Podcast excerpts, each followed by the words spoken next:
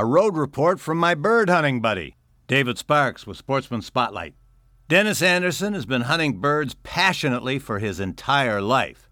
Every year, about this time, he takes an extended hunting vacation. So, being as close as I am to him, I checked in on his progress. From North Dakota, I dropped down into South Dakota. I have a camp north of Pierre, South Dakota, and it fronts the Missouri River.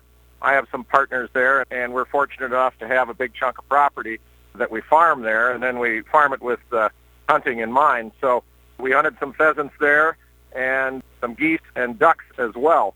The pheasant hunting in South Dakota this year is not as strong as it has been in past years for us in, in our area. There are some pockets where there are some pretty good bird numbers, but overall they're down generally in South Dakota.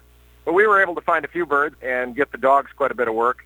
But we really turned to waterfowl hunting because the birds had moved from southern Canada and North Dakota down onto Lake Oahe, which is the dam right there at Pierre, and it blocks up the Missouri River and forms a lake that's about the better share of 100 miles long. So there's a lot of water backed up there and then a lot of cropland around it. So it's a great place for the migration to hold up as long as they have good food and good weather. When you say the migration, are we talking geese? Yes, geese and ducks. But we were specifically after geese. David Sparks, Sportsman Spotlight.